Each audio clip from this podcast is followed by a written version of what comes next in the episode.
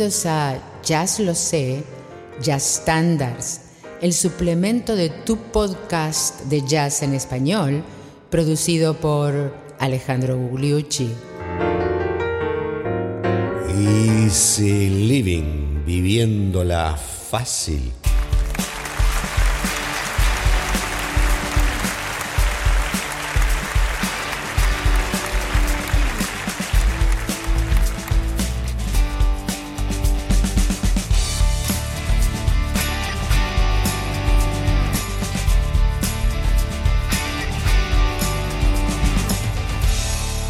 Tal amigos? Bienvenidos al episodio 86 de Ya lo sé Standards, que es el suplemento de Ya lo sé, tu podcast de jazz en español.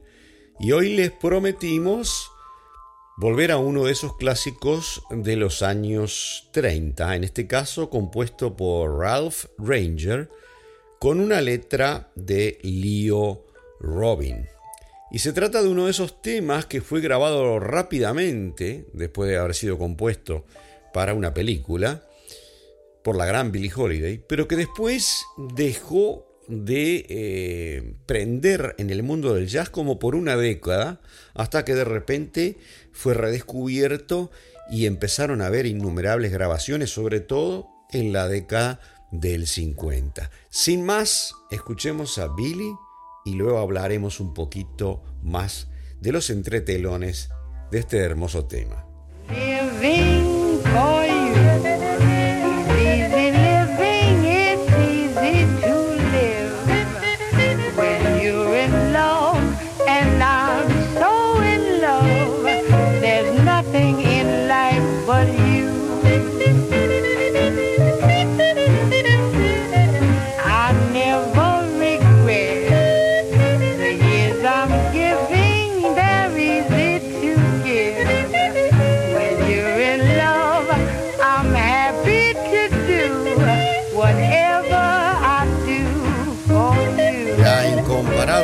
Billie Holiday. El tema fue compuesto, como dijimos, por Ralph Ranger eh, en el año 1937 en un contrato que tenía con la Paramount que eh, le permitía escribir canciones para películas y justamente fue para una película que se llamaba Easy Living, que más o menos puede traducirse como la vida fácil, viviéndola fácil, teniéndola fácil, como ustedes quieran. Y el compositor eh, era uno de esos compositores que lo hizo por amor, a pesar de tener otra profesión. Los padres eh, lo mandaron a, estudiar a una carrera más respetable, digamos, se recibió de eh, abogado, además de haber estudiado en el Instituto de Artes Musicales, que fue el antecesor de la escuela Juilliard de música. ¿Se acuerdan aquella escuela a la que fue un tiempo Miles Davis antes de andar corriendo por todo Nueva York buscando a Charlie Parker. Bueno, y después de esta digresión, digamos, lo que quería decir es que el individuo no se dedicó a las leyes, sino que más que nada a dirigir bandas y a componer una cantidad de canciones y sobre todo eh, música de películas. Y en esta canción eh, lo conocemos nosotros más porque fue la que se transformó en un gran estándar de jazz. Como dijimos, la grabó Teddy Wilson en el piano, que era el acompañante de Billie Holiday en el 37, pero después no prendió. Y Billy la grabó de vuelta en el año 47, pero solo después, en los años 50, fue cuando floreció como estándar. Ahora vamos a escuchar a la gran Sarah Vaughan para que como siempre hacemos podamos pasarle los 30 segundos de la parte B, el puente o el middle late del tema.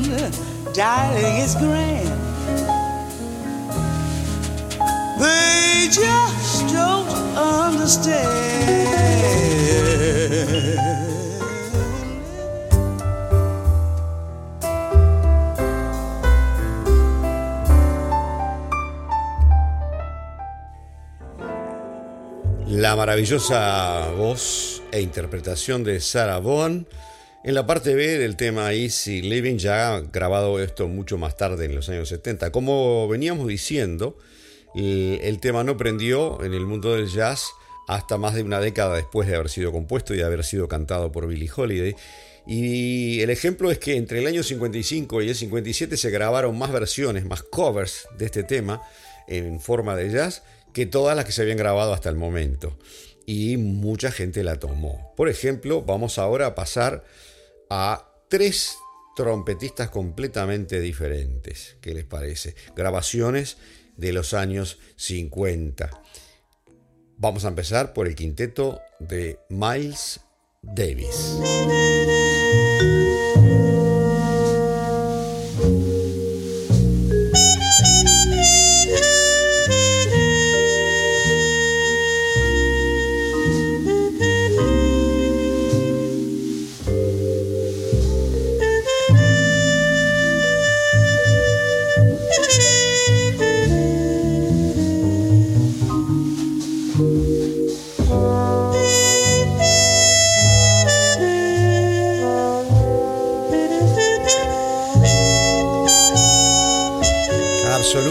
Ideal esta melodía para la trompeta de Miles en su época de uso intenso de la sordina Harmon, como ustedes recordarán bien. Otro sutil y cool para tocar la trompeta es el trompetista blanco de costa oeste, Chet Baker, que además se destacaba, como ustedes recuerdan, como un cantante cool, un cantante con una voz muy particular, eh, un registro muy limitado, pero con una sensibilidad eh, interesante para cantar, que también hizo carrera como eso, pero que además era un gran trompetista, sobre todo en el registro medio de la trompeta, y como ustedes recuerdan, con una vida muy, pero muy complicada. Vamos a escucharlo al gran Chet Baker.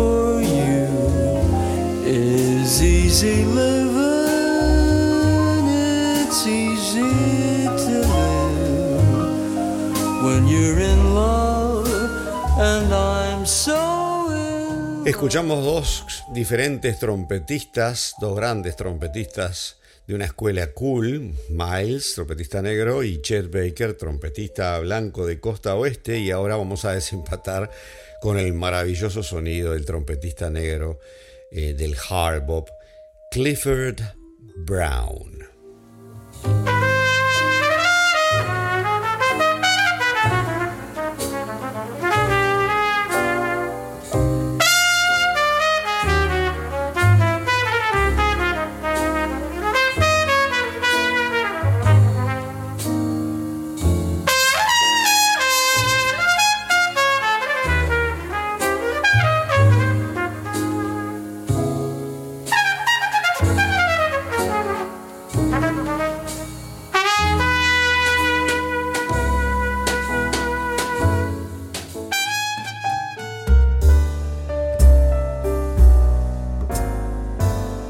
Pasemos al momento de los saxos. ¿Qué les parece? Vamos a empezar por un saxofonista alto de la costa oeste, nacido en San Francisco, llamado Paul Breitenfeld, pero más conocido por todos como Paul Desmond.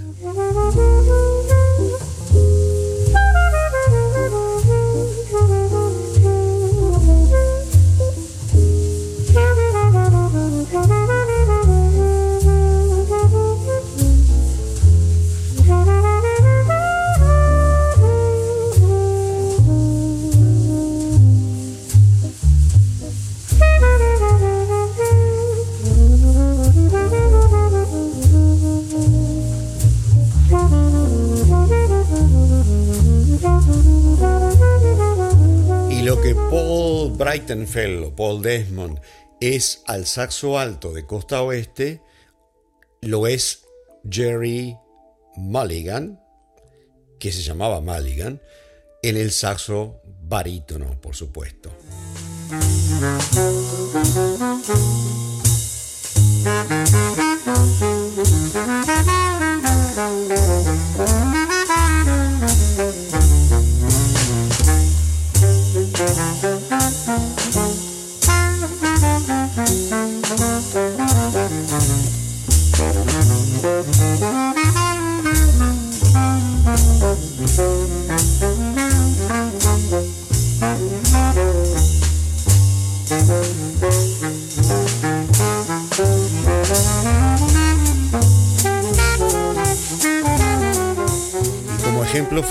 De este momento de saxo cool del día de hoy, nada mejor que escuchar al gran saxofonista tenor ahora, blanco, Stan Getz.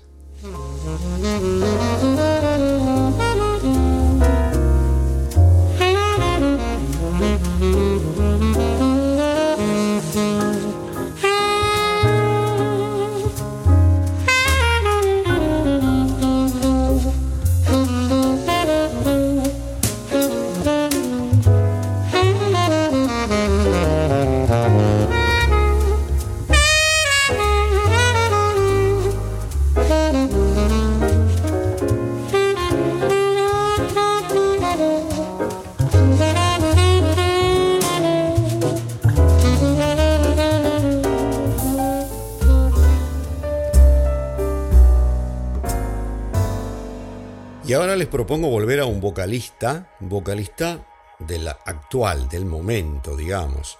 Es nada menos que alguien nacido en Chicago, que es Kurt Elling. Y nació en 1967.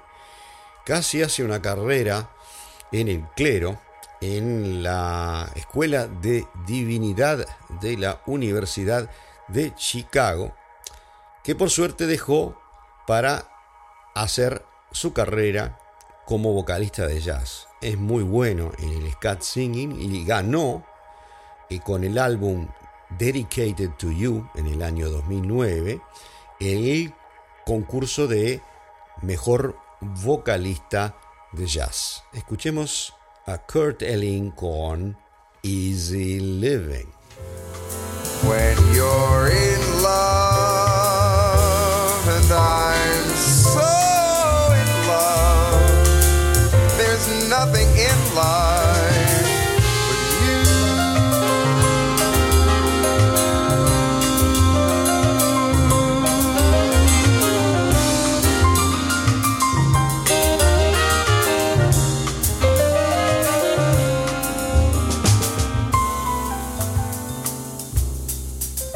Y para la coda vamos a otra cantante, ahora aún más joven que Kurt Elling, y se trata de la catalana Andrea Motis, que nació en 1995, o sea, tiene 25 26 años, que es una maravillosa trompetista que canta en catalán, español, portugués e inglés maravillosamente bien y que viene de la orquesta de Joan Chamorro, de la orquesta de Sant Andreu en, en Barcelona, Cataluña. Nos despedimos entonces con Andrea. for you. Maybe I'm a fool, but it's with one. Wave up your hand, darling, it's grand.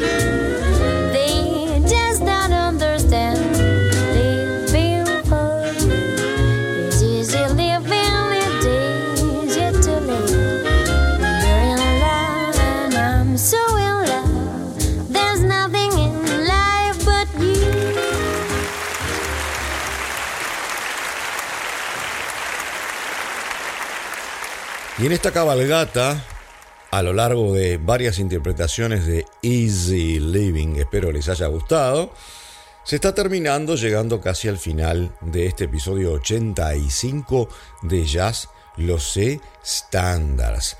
Y les quiero recordar que hemos decidido que los domingos, o sea, ya este domingo, y a partir de ahora todos los domingos, eh, tenemos el Jazz Lo Sé instrumentos. Y por lo tanto, este domingo los espero con la parte 3 de la trompeta, nada menos.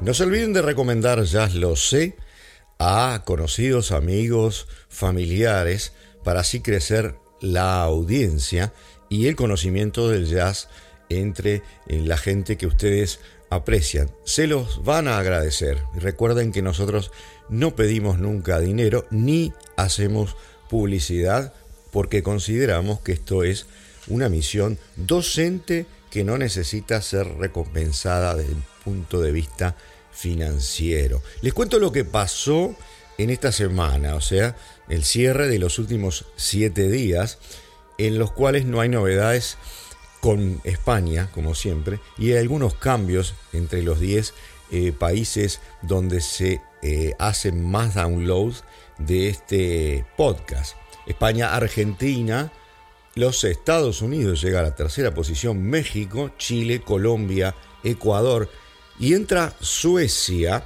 el Brasil instalado ya en, la primera, en los primeros 10 y Bolivia como último de los primeros 10. Y si ustedes quieren saber hasta los 20, bueno, hoy les digo, los que siguen son Canadá, Perú, Holanda, o sea, Netherlands, el Reino Unido, Panamá, Italia, China, Alemania, Portugal y el Uruguay en la vigésima posición.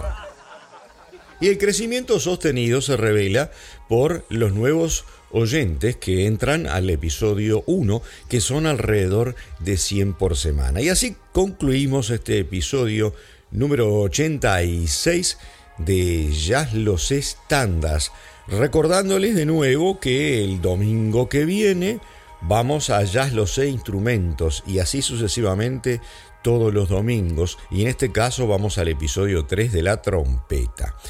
El miércoles siguiente pasamos al episodio 87 de Jazz Los Estándares, con un tema que es de los años 40. Se estrenó una película de 1953 y se transformó en un estándar.